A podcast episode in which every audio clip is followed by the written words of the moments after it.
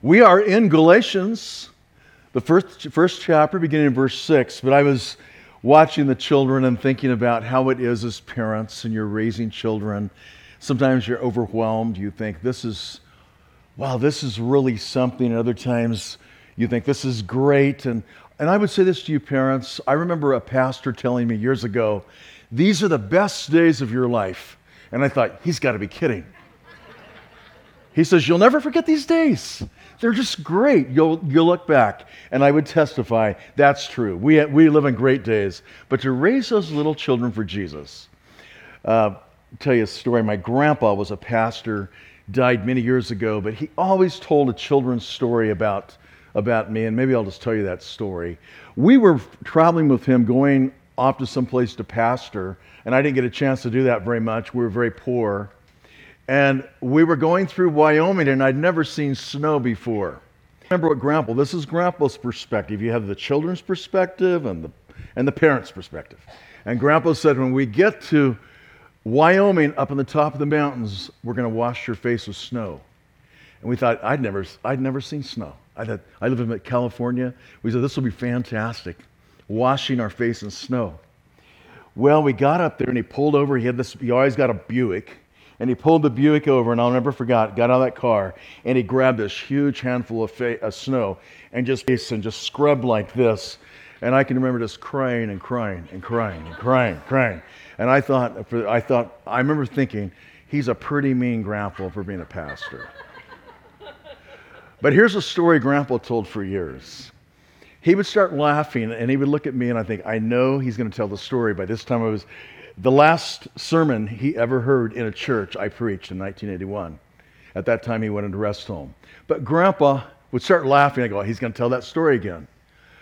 And he says, One time I was taking this boy through Wyoming. I was going to wash his face with snow, and I washed his face with snow, and he cried and cried. Then he turned to me and he said, Grandpa, if you ever do that again, you, you might just go to hell.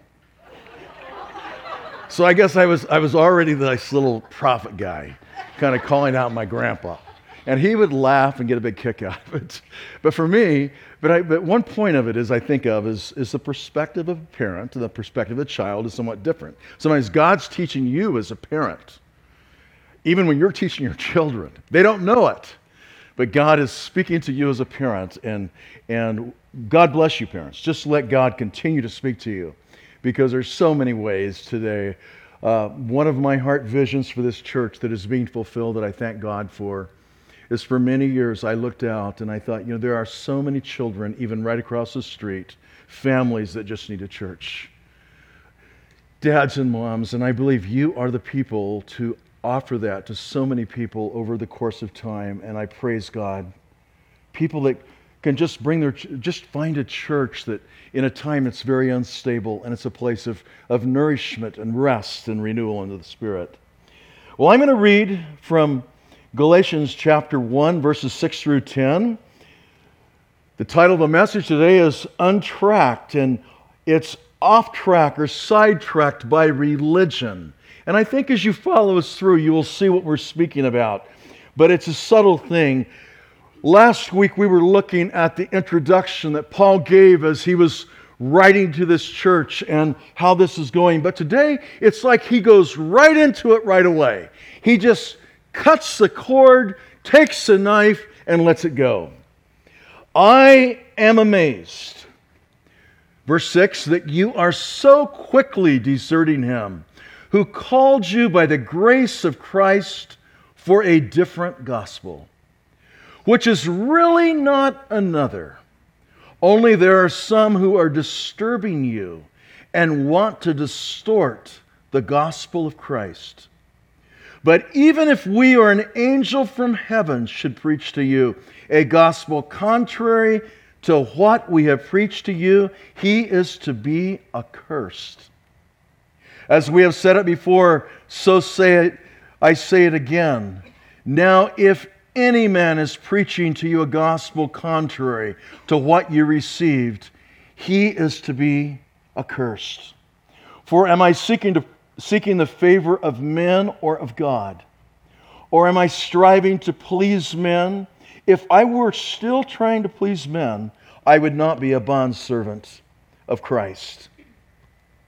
For many years, I had the opportunity to work with primarily the, the top one was the Burlington. Our major account for many years was the Burlington Northern Santa Fe Railroad. And we provided what you call the herbicidal vegetation services for Western United States. And there it was, I worked with many executives and uh, basically, I'd go up to the VP level, and there's many layers of the BN, BNSF. But one thing, if you ask a, a railroad official, I always, always like to ask people, uh, what's the one heartburn if you heard it that would change your life? And in the railroad industry, I did not have to ask that question. There was one heartburn that was so clear. And they said, if a train derails, it changes everything. And there's a derailed train uh, uh, uh, on the Union Pacific Railroad there, and that was a count we worked with for many years also. But if a train derails, it changes everything. I can't sleep. They will, they will dispatch hundreds and sometimes thousands of people to that site. The cost associated with derailment are so staggering that they just go in multiples you can't even understand. Now, if I caused that derailment, with the company that we, were, we owned, I would carry a tremendous amount of liability, and there's no insurance policy that can cover the losses that go with this. Now, as we are looking in Galatians chapter 6, we are going to see a derailment that happens in the Christian church through the church of Galatia, where something caught them and got them off track.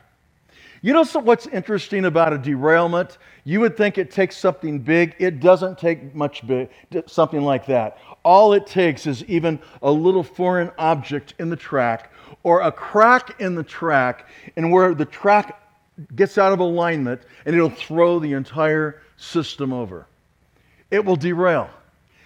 And when that happens, that company is in desperate straits. There are contractors that are hired that have hundreds of people working for them simply to respond to the derailment because they know it has to be fixed right away. When you think about the magnitude of this, I think about 30 million pounds is what you see in a loaded freighter going down the railroad track. 450 truckloads are full on the railroad track. The, the dollar amount is between 20 and 40 million for all those cars that you have there. And often the, the cargo on top of that is more than the dollar amount of the train, all depending what they're carrying. But as you look at that, it is staggering. But I want to ask you, because this is where Paul was here, when a church stops, what happens? Churches derail. Churches get off of the track. Churches lose focus. Churches get diverted. And when Paul was writing here and he addresses this, he says, You so quickly began to derail. You at Galatia, now Paul loved the Galatian believers like he loved every church. It was a big region, a lot of churches. But the enemy had got the church off track. The church had lost its focus, its power, its message. And here it was that, that Paul begins to address this. What happens when we just quit? If I'm a dad and I say, forget it, I'm going to chuck it, I don't want to be, I'm tired of this Christianity thing, what happens? I'm creating a derailment in the family. Not only is it a derailment in my life, but these derailments as they come in, in the natural affect so many people. Someone's going to pay the price for that. They'll pay out their job, they might go to prison. In, in the railroad industry, they have a zero tolerance policy. You can't make one mistake and keep working. I've had to look at people and tell them, I'm sorry, your job is finished because you made that mistake, and the railroad will never bring you back on that property. Matter of fact, the, the other thing that any top executive would say within the railroad, and it's only happened a half a dozen times in the course of train history, and when you had two trains on the same track going full speed and they collide. And it, I have heard it's the most awful noise you could possibly ever, ever hear.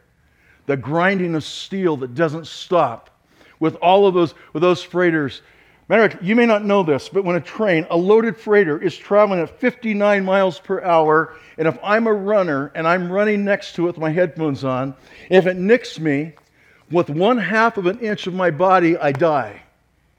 Because the power and velocity of that train is so powerful that it, it hits so much. Now we're looking about being off track, ways that, that this church here uh, got off track. And no, notice what Paul said. He says, I'm amazed that you are so quickly deserting him who called you. And how did he call you? He called you by the grace of Christ for a different gospel.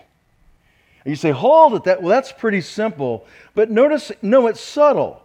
Because the next verse defines this, which is really not another gospel, only there are some who are disturbing you and want to distort the gospel of Christ. What he's saying is people are trying to get you off track and you're biting the bait. It doesn't take a lot. Uh, in, in the, that world that we live, we used to live in, you can get uh, you, you can get off track. You can even get sidetracked. I don't know how many of you have dealt with sidetracked. Right here. Right before I stood up, here came a text from a guy that farms our farm. He doesn't send me things on Sunday. You know what I'm doing over there? Pastor Josh is up here designating the kids. I'm going, do I look at that or not? I thought, I've got to preach the people. Hold it. If that thing's big, he doesn't sing the things on Sunday. He's a Christian. If, if this is big, it can be really big. And so I'm sitting there struggling in my own mind with that. There's a place through which we get sidetracked. Here's an example of being sidetracked right here. How many times, how many wrecks happen in America because someone was watching their phone rather than the, rather than the road? How many times, how many homes have got sidetracked because dads or moms were here rather than those little guys right here? Sidetracked is kind of a subtle thing. It happens easily, and oftentimes we don't know it. Sometimes, like those collisions that have been very selective, you're on the wrong track at the time of a collision. Or maybe, like myself, there was a time I lived through a very close railroad encounter. I was put on the right track at the wrong time. I followed the directions, but a train was coming at 45 miles an hour, and they did not check their, their, their dispatchers. And in Fort Worth, Texas, you've got a war room that's two, two football fields that has 200 different stations that are monitoring trains for our lives. And I've been down there many times in that room. But what happened was someone put me on the track with a live train coming, and I was loaded with 800 gallons of concentrated chemical. And that was 20 years ago. And all I, all I can remember is a very close friend of mine who was also partner yelled train, and I believed him. And I went for all my life to escape that train. And it came within 30 feet of me before I went away. I was on the right track at the wrong time. Really later, the trainman apologized because he was on the right track at the wrong time. He had not taken the directions. This church had got untracked. You know, there's when when false teaching rises, it comes in so many ways. And Paul, we don't even know all the ways it came here. But there's that false teaching minus. Now, false teaching minus can be yes, it's Jesus, but we really don't need all this. Then there's false teaching plus. It's Jesus, but we got to have all this. Now, the gospel of Jesus Christ says it is Jesus. Jesus. And when we are on track in Jesus Christ, it's a whole different, different place than when we're off track or derailed. That's what we've got now. We've got a train that's carrying freight running by a beautiful lake, mountains around it. It's productive, it's full, it's purposeful, it's exceedingly resourceful, and it's moving in a direction to bless many, many people. You know, it's so staggering, though, the cost of being off track, that if I did a quick calculation, if you would take a train, the track that runs from Los Angeles all the way up through Albuquerque, New Mexico, and ends up in Amarillo, Texas, you've got a thousand miles of line. That takes 100 trains a day on the line, 24 hours. And if someone off tracks there and stops a thousand miles of trackage for a day, the cost will be somewhere around $500 million. You see, what happens is you don't realize that, but as an owner of a company, it was like this heartbeat wouldn't leave me. It would like, we can't miss, guys, because if we miss, and I believe Paul was saying it's worth it. He saw a church that could have looked like that, that had looked like the other one, and he says, I've got to reach out. I've got to appeal. I've got to call them back. They've got to get back on track. And Paul just, for a moment, as a prophet of God, really, he just let it go and said, I'm calling you back to God. I don't know how many times you could look in your life and see a time that you would say, I truly confess I, got, I was off track. I can do that. I remember a time that uh, just got, I got lost in suffering and trials, and I thought, and I had a lot of poor me parties. I don't know if you ever had anybody, any of those, but nobody else comes but you. And all of a sudden, I started realizing, I, but I thought it was all true. This happened, and this happened, and she said, and he did, and they did. And all of a sudden, the Lord just called and said, Follow me, just follow me. Just, just live for me. And I didn't realize that I'd got off track. I, later, I looked back in ministry, and I was preaching often then about suffering and the cross, but I was not preaching about the empty tomb and the resurrection the same. The power to go on. It was something that would just very quickly, but there it was, off track. It comes in a lot of ways. It comes in a lot of different fashions. And I believe we're going to see as we study the book of Galatians further, we're going to see the religious line of this that comes in. It comes through good things and but when it comes, it begins to remove us from that direction that God wants us. And this is where Galatia was. Notice he says it's a different gospel. And at first you think in verse 7 it's like a contradiction. He says, which is really not another. It's not a different one, but there are some who are disturbing you and want to distort the gospel of Christ. I think of a church uh, that was unique. It was the Berean church. And the Berean church was interesting because the Word of God says they heard the Word and they received the Word with an open heart. But look with me in Acts 17 and 11 at what it says about this church.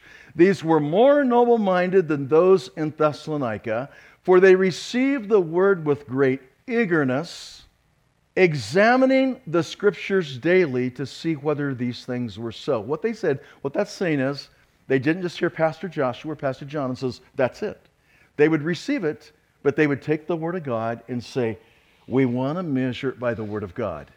Now, one of the callings as a pastor is you prove everything. So you say, God, you take what I teach. And they went home and they said, let's look further at this. Somewhere, Galatia had got off track and the crash had happened. And Paul saw the consequences of the crash.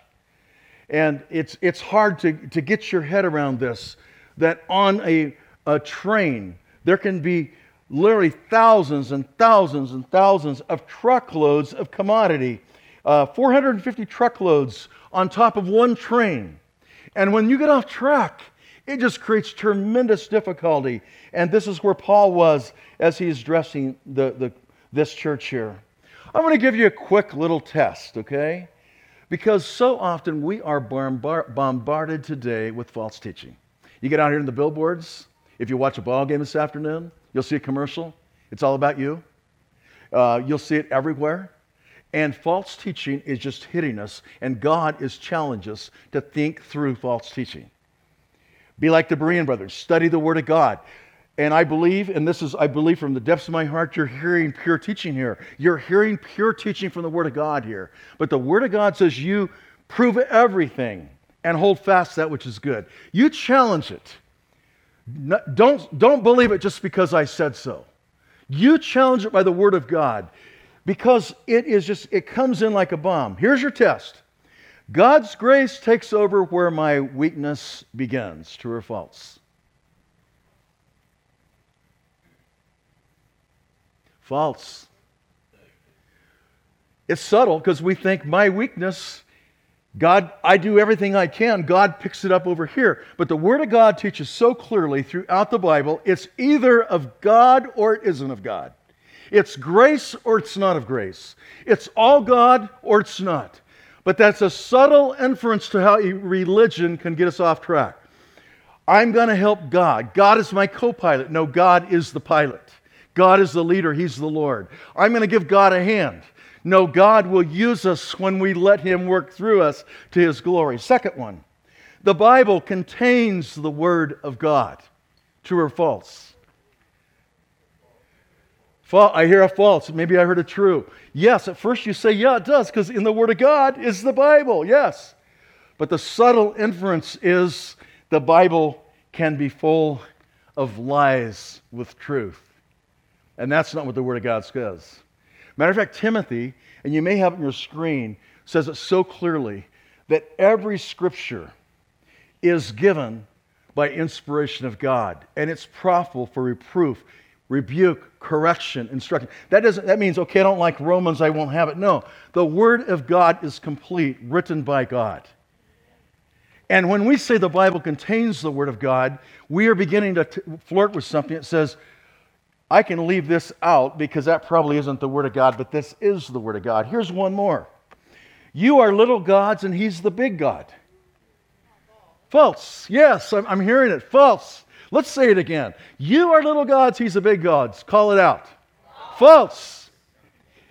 There's only one God. The lie in the garden from the serpent to Eve was if you'll partake, you'll be that little God.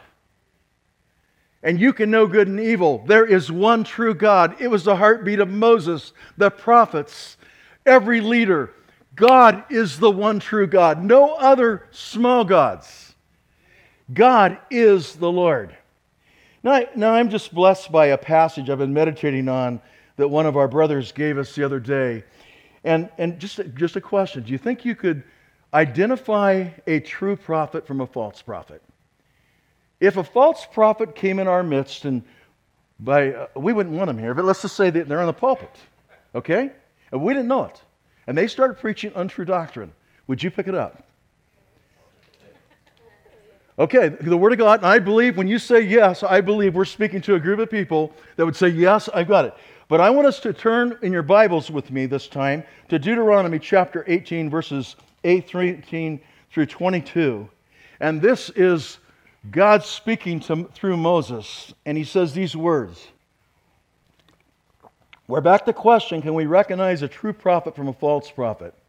I will raise up a prophet from among the, their countrymen like you and I will put my words in his mouth, and he shall speak to them of all that I command him.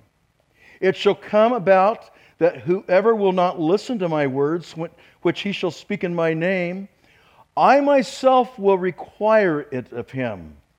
But the prophet who speaks a word presumptuously in my name, which I have not commanded him to speak, or which he speaks in the name of other gods, that prophet shall die. You may not say in your heart, How will we know the, the word which the Lord has not spoken? When a spot prophet speaks in the name of the Lord, if that thing does not come about or come true, that is that the thing which the Lord has not spoken. The, the prophet has spoken it presumptuously, and you shall not be afraid of him. How do you recognize a true prophet from a false prophet? A true prophet's words will come to pass. A true prophet will speak God's word and it will come to pass. It will be fulfilled. This is, you could call it the, the, the litmus test. But look, let's look at the next verse together of our text, verse 8, where Paul calls out and he says, But even if we or an angel from heaven should preach to you a gospel contrary to what we have preached to you, he is to be accursed. Now I want us to notice Paul saying, but we, we preach what we should, but he said, if I even come in and do it, if I do, he said he should be accursed. And I want let's just read one more. As we have said before, so say I now again, if any man, before he said we are an angel from heaven, now he says, if any man is preaching to you a gospel contrary to what you received, he is to be accursed. Paul says it twice for a reason, I believe. He's saying, I want you to get this clearly. Because when false teaching comes, reject it. Don't accept it. Don't play with it. Don't toy it. You know, Deb and I have a place up in Washington that is a, has about an acre and a half of beautiful trees and, and lawn and shrubs and stuff. And it's really beautiful. It really is. It's really beautiful. I may have shown some pictures of some of you a week or two ago. But all of a sudden, one day, my wife came to me and she said, uh, There's a figure out there that's got to go. And it was a figure just about my height, and it was in this bath area. And I looked at that figure from a distance and I said, I don't see the big deal. I really don't. Well, I'll tell you another thing I was thinking is, you're saying this, but I'm the guy that's got to move that thing, and this thing's heavy.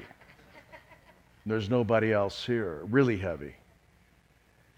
And so one day I was working out there and I walked up to the figure and I looked and I saw it. It's an idol. And all of a sudden, I sensed a presence of evil right in that area. And I realized my wife had gently, she's a very gentle woman, had said this maybe two or three times. It's just got to go. And I realized I'm by myself, but this thing's got to go. And I got one of these little John Deere gators and I flipped that thing over. And it wasn't no easy task. It might have weighed 400 pounds, I don't know, 500 pounds. It was heavy. And it was beautiful till you looked in the eyes of the woman, and it was awful. And then I realized that little idol was just sitting out in a beautiful little garden, and I didn't even see it. She called it. I didn't even tell her. I didn't ask her to help me. I just pushed that thing in, lifted, and you know, it, it beat up the back of this bed of this little gator. If you know what a John Deere gator, they, the gardeners use them around here, but it had to go. And I believe when the apostle is dealing with this, he is teaching, treating this in such a fervent way that he's saying it will get you off track, it'll mess up things, it will flip out your families, it will wipe out your own personal lives, it'll destroy your churches and your communities. And getting off track. And, and I think about it, and you know, I will just share this with you. Uh, it, was a, it was an interesting journey working with that family and uh, uh, that couple, and there was something that just wasn't quite right until I looked in the eyes of that, of that idol. And, I, and from a distance, you didn't see it. You had to get up there close to see it. And once you saw it, it was like, wow. Now, here's Paul gives, gives a double warning here. Verse 8, verse 9. I'm going to warn you, and I'm going to do it again. I'm going to say it a little different. I'm going to say it, but I'm going to say it again. Because what he's saying is, I know the enemy is trained and getting into the church of Galatia. I know he's striking some pay dirt. You know, sometimes I think of the enemy like this it's like, if I can't get you, I'll go after your children. I have seen it in ministry where the enemy says, if I can't get you, I'll go after your wife. He doesn't care how he plays this game. He's a game player. And he'll do whatever he can to pervert, to twist, to distort, to overthrow, to create a derailment. I'll use religion plus, religion minus. I'll use all Jesus. I'll leave Jesus out. I'll leave out the cross. I'll leave out the resurrection. I'll leave out an empty tomb. I'll leave out the Word of God. Whatever I've got to do, I'm going to do it. I'll appeal through your sensuality. I'll appeal through your lust. I'll appeal through your intellect. He doesn't care. He will work in many ways trying to get through the crack. Now, here's Jesus. I just was last week was blessed to do a little teaching in the daily devos, and the place that God called me was right here in John, and I just started writing down some of these areas when I think about the warnings of Paul here, where Jesus says, "I am the way, the truth, and the life." And I was, I was blessed. A brother came up to me after services, the same brother that always kind of challenged me. And he says, Really, Jesus isn't the water of the life, but he points to the water of life. There's the water of life. I am the bread of life. I am the door.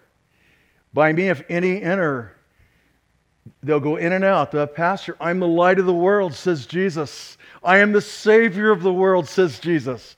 And here, what Jesus is really saying is, I am everything. And if you will look to me, I will give you everything and I will keep you on track. You see, what happened to the church of Galatia? We don't even know all the particulars, but as this book is unpacked more, we will begin to see places that will say, there is a crack. What happened was the enemy came in a crack. You know, we've got this big door. Our, front door is fairly good size at our place, and it doesn't have a knob that twists. You just pull with pressure, and you push with pressure. And sometimes you go in and out enough, you just kind of leave it uncracked. And I, have, I am amazed at the things can get through a little tiny crack. The number one is, um, is mice. And the guy that can get through that little crack, it can be that much, he'll be hard to get in the house, too, guaranteed. He doesn't go for the basic traps, usually. He found out how to get through the track, crack. And I believe what the, what the apostle was saying here as he, he strikes us utter spiritual amazement was I'm amazed that Satan got through. You just started. One of you here walked in one day a while back, and I was so blessed by this. Uh, you walked in and you looked at me and you said, Pastor, uh, we've been listening, we've been watching message at home, but God just spoke to us because we need fellowship. And that just struck me. It doesn't, and we're here, and you're, you're still here. You're here this morning right here. But what you realize is God, where's the crack? Because I don't want the enemy coming through. I look at these little children up here this morning. What a blessed picture of the next generation of a church. That the enemy says, I just want to get in the crack. Whatever, whatever that is, let me do it some way, but some way. Did you know that uh, even Satan, a lot of times we see him like the lion or this or just a ferocious person, but the Word of God says in Corinthians that Satan himself is transformed into an angel of light. He comes with a smile. He comes with a friendly, let's just partner together. I remember with Moses when he was negotiating with Pharaoh, and one of the things that Pharaoh said is, I just want your children. Leave your little ones behind, Moses, and go do your spiritual things. And I call this church to say, don't leave the little ones behind. They're the next generation, but every one of them have a soul. Every one of them have, have a great spiritual need. I was blessed. I worked with a pastor 15 years under him, and his name was Denny. I was blessed by one thing that he said again and again and again. He says, I don't want to lose one child to the devil in this church. And I don't either. Not one. Which one would you give up? Whose would you give up? But here, what Paul was seeing was hold it. The enemy had got into the church. And I believe this is not a misnomer. The enemy is working havoc in the church of Christ today. He is working in the church. He is trying to destroy the message of the church. He's even trying to take COVID and make the message of the church become ineffectual. He'll do it any way he can. He doesn't care how he does it and who he works with. That's what happens. Here's something kind of interesting. If you'd go to China today and you say, I want to go to churches, I didn't go into these churches very often. The three, but you'll go into the government certified, blessed church of China. It's called the Three Self Church. Beijing has two. Two three self churches of a city of 22 million people. You know what they tell those pastors? You can come in here and preach to your heart's content. Preach from the Bible. We only have a couple things that we want you to do. You can worship, but don't teach the Bible as the divine inspired Word of God. Leave it out. Another one they say is take the sacrificial work of Christ out. Don't teach the blood covenant as the way through which God redeems mankind. Take it out. Just take that out. It's not that. And don't teach the return of Christ. Just keep the return of Jesus out of it and don't teach the preeminence and supremacy of God. Just leave it out. And then you, as a pastor, have a career ahead of you. All you have to do is just preach the rest. And what has happened is you've just pulled the guts right out of the Bible, the spiritual guts. And that's what the enemy wants to do today. He wants to take it out. I don't, you know, he doesn't care how he does it, uh, but he just wants to take out the power of the gospel. And, what, and so what happens is I have, I have, I'm very close to a couple of those three self pastors that have planted many other churches outside of those areas. And I would not tell you where they're at because the government might be listening right now. But I will tell you this God has raised them up, and yet their heart anguishes because they can't teach Jesus Christ and Him crucified in the three self church. One of them went to, went to the government and says, I, have got to leave. A church of 3,000 in a coastal town. And the government looked at him because I have many other responsibilities. He had 10 other churches already going. And the government looked, looked at him and they said, You can leave, but you'll be leaving with your life. And he walked into the place I was teaching and crawled up on the floor when I was laying down praying. And he lay down beside me and he wept and he wept and he wept. And he says, What do I do now? What would you tell him? But I saw the passion when that man walked in the door. I can remember where he sat and the passion of that heart, the fire in his eyes, the passion. And I looked at him and I just said, Do the will of God, brother. Do the will of God. I've never seen him since. Oftentimes, a pastor like that goes back in obscurity and spends most of their life hiding. It's no glory ride. They just love Jesus so much they've given their life to do that. The last verse here we want to look at today, Paul is, you know, he's given this warning. He talks about how the church got off track and what a disaster that was. But here we find the Apostle Paul wrapping into a picture in this verse, maybe what the real problem is, if you look at this with me. For am I now seeking the favor of men or of God? Or am I striving to please men? For if I am were still try, trying to please men, wow, I would not be a bondservant of Christ. And Paul stops and he goes, he's referring to himself in a way, but he's referring to them. Am I seeking the pleasure and the appreciation of men, or am I seeking the appreciation of God? And I just propose to you when we even look at, uh, look at getting off of track in religion, one of the most subtle traps for a man of God, a pastor, a church worker, is to fall to the temptation of men. I had a very good friend, a very wealthy man in California, young pastor. And what, but I noticed that when I spoke, he always loved to tell me, he graded my sermons. I preached on the blood of Christ one time. He said, that's A plus. So remember that. Another time I preached on the cross of Christ, Ephesians 8 through 10. But uh, one day he came to me and gave me his credit card. And he says, I love you so much. Just go wherever you want, preach whatever you want. Just take my card. And something about that caught me. Now, that was for me. I don't, I'm not here to condemn that. I'm just going to say, this is what happened. I, I, I love this guy. He's dead now, but I, I really love the guy. He helped me out in a special time in my life. And I said, I can't do it. He says, No, just use the card. You can use it at a hotel, gas. I trust you. I love you. And all of a sudden, something happened. Like it's like the Holy Spirit said, Don't let anyone attach strings to your ministry. You know, it was Billy Graham who has died now. Maybe some of us are forgetting this man of God who just loved God so much that he traveled all over the world, teaching sometimes for as long as six months, losing 30 to 40 pounds at times because he just wanted to be obedient to God. But one of the things Billy said uh, before he died is he said, I will go anywhere and preach the gospel to anyone on any place, no matter what it is, as long as there's no strings attached to my ministry. You want one string attached to your ministry. I give this to you because I see a lot of you that can rise up to be men and women of God that can go way further than you're at right now in Jesus.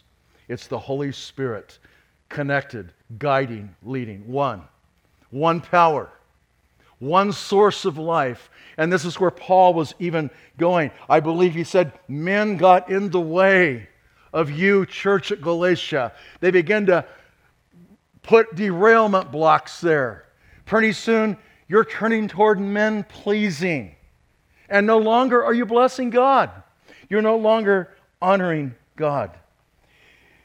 Here's a verse that's interesting in Exodus 23 and 8. Uh, there it was in the uh, Moses speaking to the children of Israel that you shall not take a bribe, for a, bro- a bribe blinds the clear sighted and subverts the cause of the just. And what, what it's saying is when you take a bribe, you can't see as clearly in making decisions because the bribe is affecting your, some of your judgments. One of the closest friends I ever had in the railroad business there was a guy named Gary. He was my boss at the Burlington Northern Santa Fe for 14 years. And he's a Christian. But the first time we ever went to a restaurant, Gary said, Let's make a deal right now. I'll buy mine and you buy yours. I want a pure friendship. No, I'm not against buying meals because I've bought a lot of meals and I've received a lot. But what I think that the point was is Gary's heart was, I want a pure relationship. Don't take the bribe. Don't sell out. Don't allow the string to come. If the string has came, by God's grace, cut it. Don't let it keep pulling because it will keep you from being effective in the ministry of God. It will, give, it will keep you from being powerful and being used to the kingdom of God in powerful ways. Gary became such a dear friend. He's been retired for about seven or eight years and still, he lives in, in Fort Worth, Texas, and still today, we call and talk many times when things are tough and things are hard. But I want to give you another passage as you think about this area of staying on track that you can take home with you, you can pray about. You can say, God, because I know where you're at. Everyone here has said there's a place I got diverted. There's a place I really got off track. I know some of you have given me testimonies that you got way off track, and so have I. You know what's, what's true about a church is we all have the same problem moving from God, needing to come back to God. We repent of God. No one has this thing all sewed up. But this verse in 2 Timothy 2.15 and 16, 17, I want to read this to you and look at three simple takeaways for you here. 15, 2 Timothy 15. Be diligent to present yourself approved to God. See the counterattack? As a workman who does not need to be ashamed, accurately handling the word of truth. The first takeaway accurately handle God's word.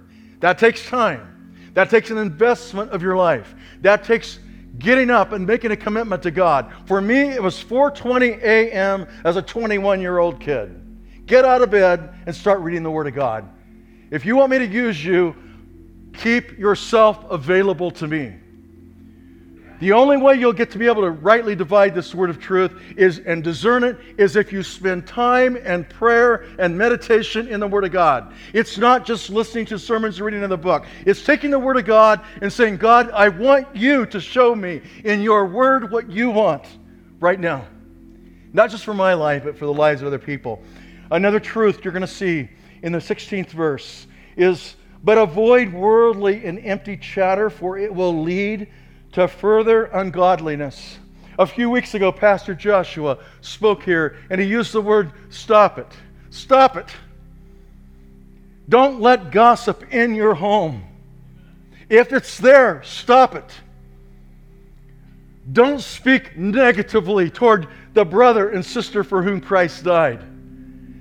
Don't get caught in frivolous discussions about other people behind their back.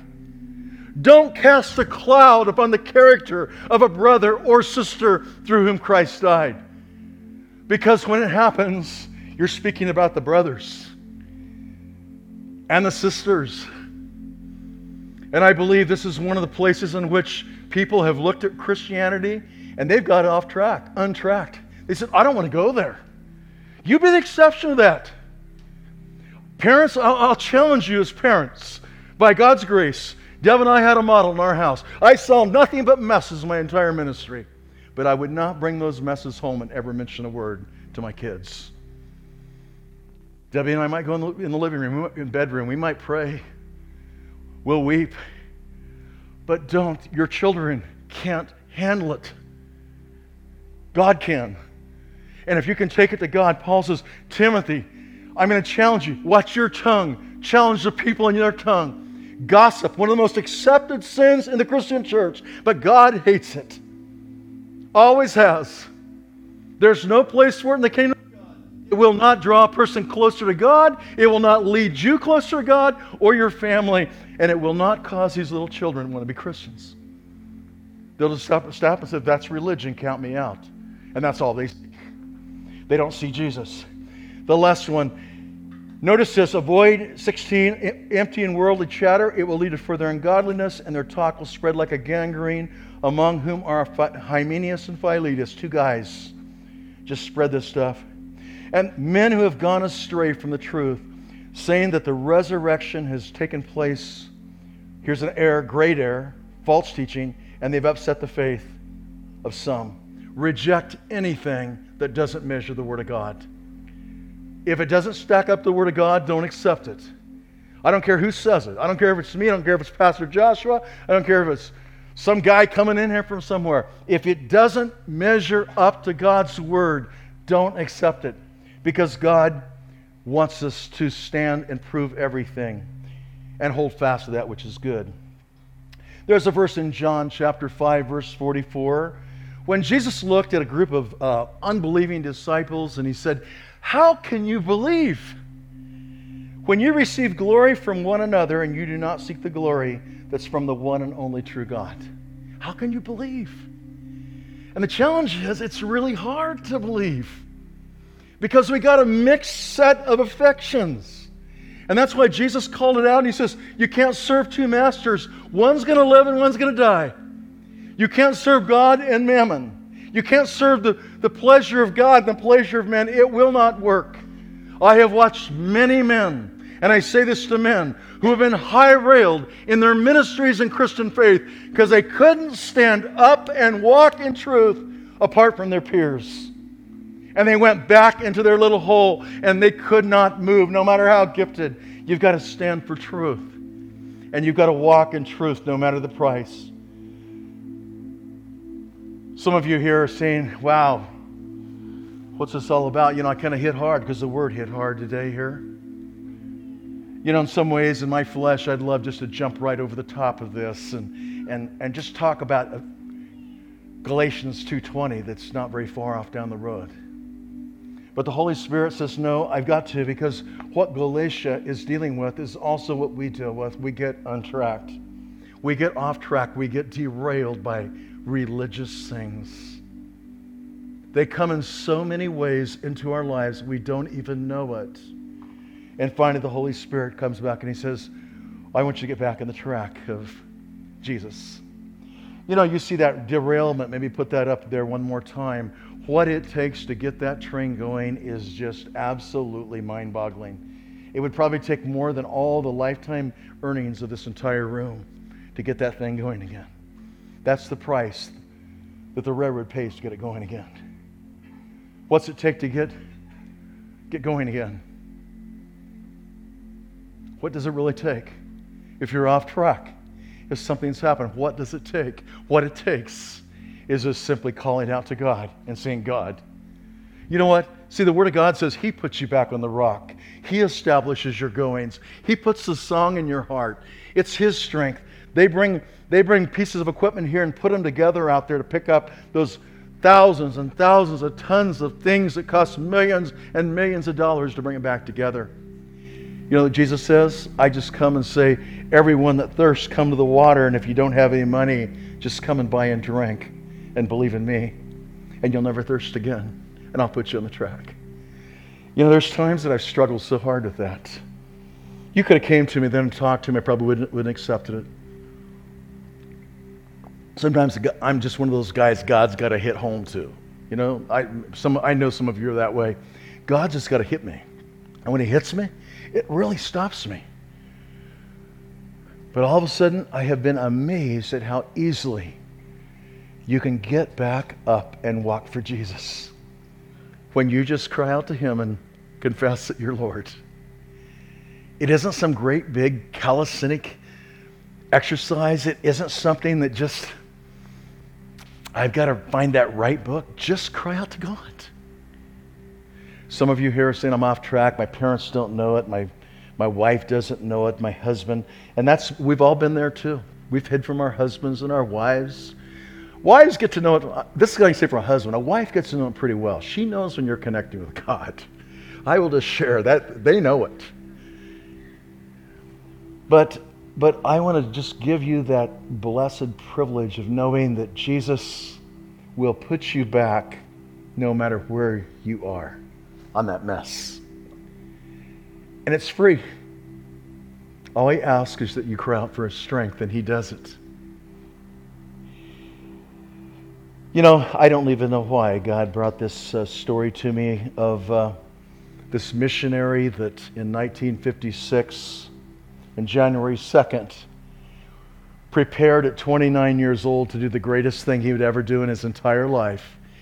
He had always wanted to do this. He wanted to go to Ecuador. He wanted to minister to an Indian tribe there that had nothing. And this missionary just poured his life. He sought four people to go with him someone to fly the plane and three other guys.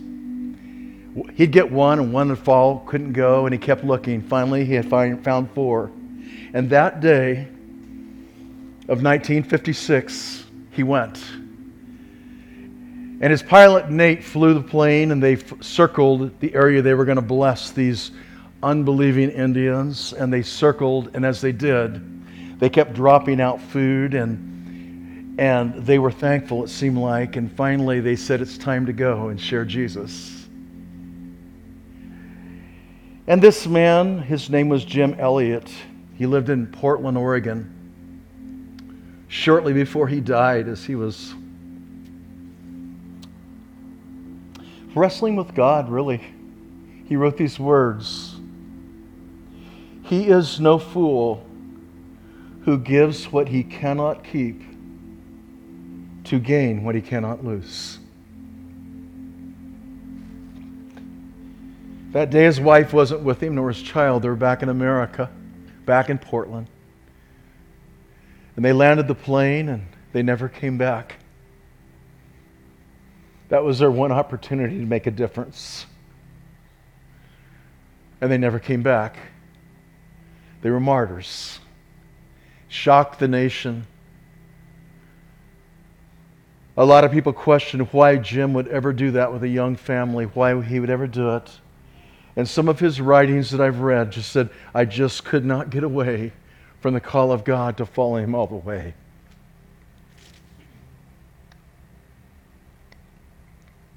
What does that mean to you? You know, it's really not just writing down a track, it's allowing God to lead you everywhere He wants you to go and to follow Him completely no matter where He calls you to go. Something happened long, three years later after Jim passed away. His widow had grieved and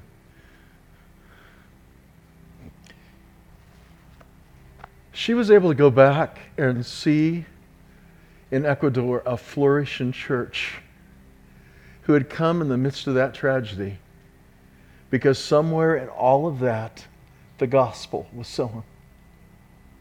And the church just kept growing. It wasn't one church, but two churches in the midst of total unbelief. And I believe his wife dedicated the rest of her life to serving in Ecuador, not always physically, but however she could. You know, when you get on track and you go with Jesus, where he takes you is, is amazing. Where he'll take you, you have no idea. But there you are. That's one of the most beautiful train tracks I know in Montana. The guys that worked for me, they would drive in that track and they'd fight to get that, that run. Look at it. It is so beautiful. You got the water on one side, you got the green grass on the others, you got mountains that are going up two and three thousand feet above you. But what you've got is God everywhere. And when you are on track with the Lord Jesus, and you're walking in Him, and He is your righteousness, your sanctification, your redemption, the glory and the beauty that God will pour in and through your life. And I even think about that in light of dedication today, in the lives of these little children and grandchildren. I saw some grandpas and grandmas sitting here rooting their grandchildren on this morning. They were sitting pretty close to me, actually. And I didn't even know them. They were their grandchildren. But God does amazing things. But I just want to ask you uh, whatever it takes to get there. I've said it's really easy. It's just calling out to God. I want to appeal today that through the Spirit of God, you'll, you'll just simply call out to Him and let Him speak to you. Whatever that takes, just simply say, God, I need you, and I'm looking to you to put me in that way. And it happens, it sounds so big, and it really is so simple. All he wants is a willing open heart that confesses him as Lord and Savior and just says, God, I want you, and I want to follow you. Let's pray. Lord God, I thank you so much for your your road that you gave us, the straight gate, the narrow way, the way that leads to life and righteousness. I thank you, God, that as we have each got diverted and off track and mixed up and messed up, Lord, by your gracious love, you've brought us back to yourself. You brought us back. You put us back on the track. You've given us another chance to walk with you. Oh Lord, Father God, I pray for anyone here that has not received your salvation, Lord. And they're trained to go, but they're really not going. They're trained to run, but they can't run. They, can, they cannot be productive, Lord. Their life is a mess. Oh, Lord, we look to you right now to take away that mess. And I pray, God, whoever you're speaking to from their heart, they will cry out to you and simply say, Lord, put me on your track. Put me in your way. I confess you as the only one, the only true God, and the only one who is worthy and able to lift me out of the pit through which I'm grasped. I pray, God, that some way, somewhere, you will speak just now.